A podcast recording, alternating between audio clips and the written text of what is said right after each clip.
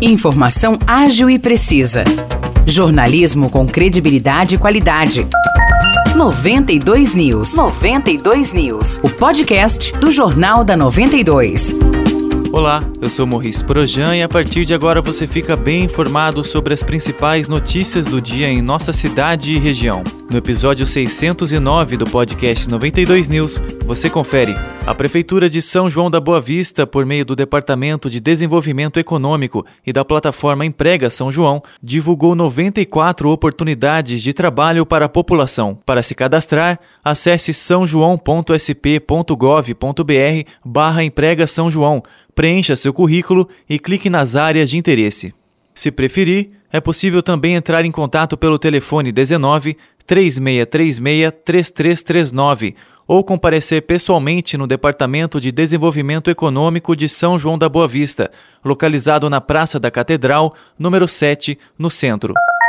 A Prefeitura de Aguaí, junto da Secretaria de Desenvolvimento Social e Família, convocou a população do município para a atualização de dados do Cadastro Único. A relação completa dos nomes de quem precisa da atualização está disponível no Facebook da Prefeitura de Aguaí. É necessário fornecer as informações para não ter o benefício cancelado. Todas as pessoas presentes na lista deverão comparecer ao CRAS de Aguaí entre hoje e sexta-feira, dia 13, para agendar a atualização do Cadastro Único.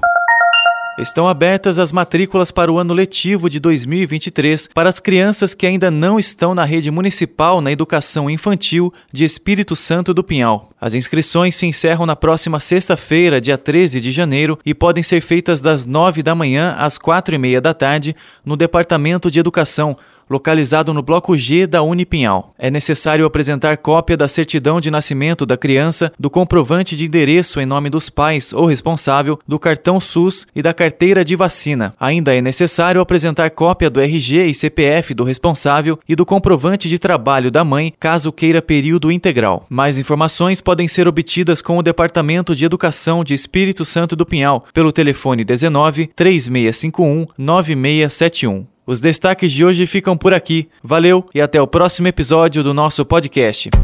Para mais notícias de São João da Boa Vista e região, acesse 92fm São João.com.br ou siga 92fm São João nas redes sociais. 92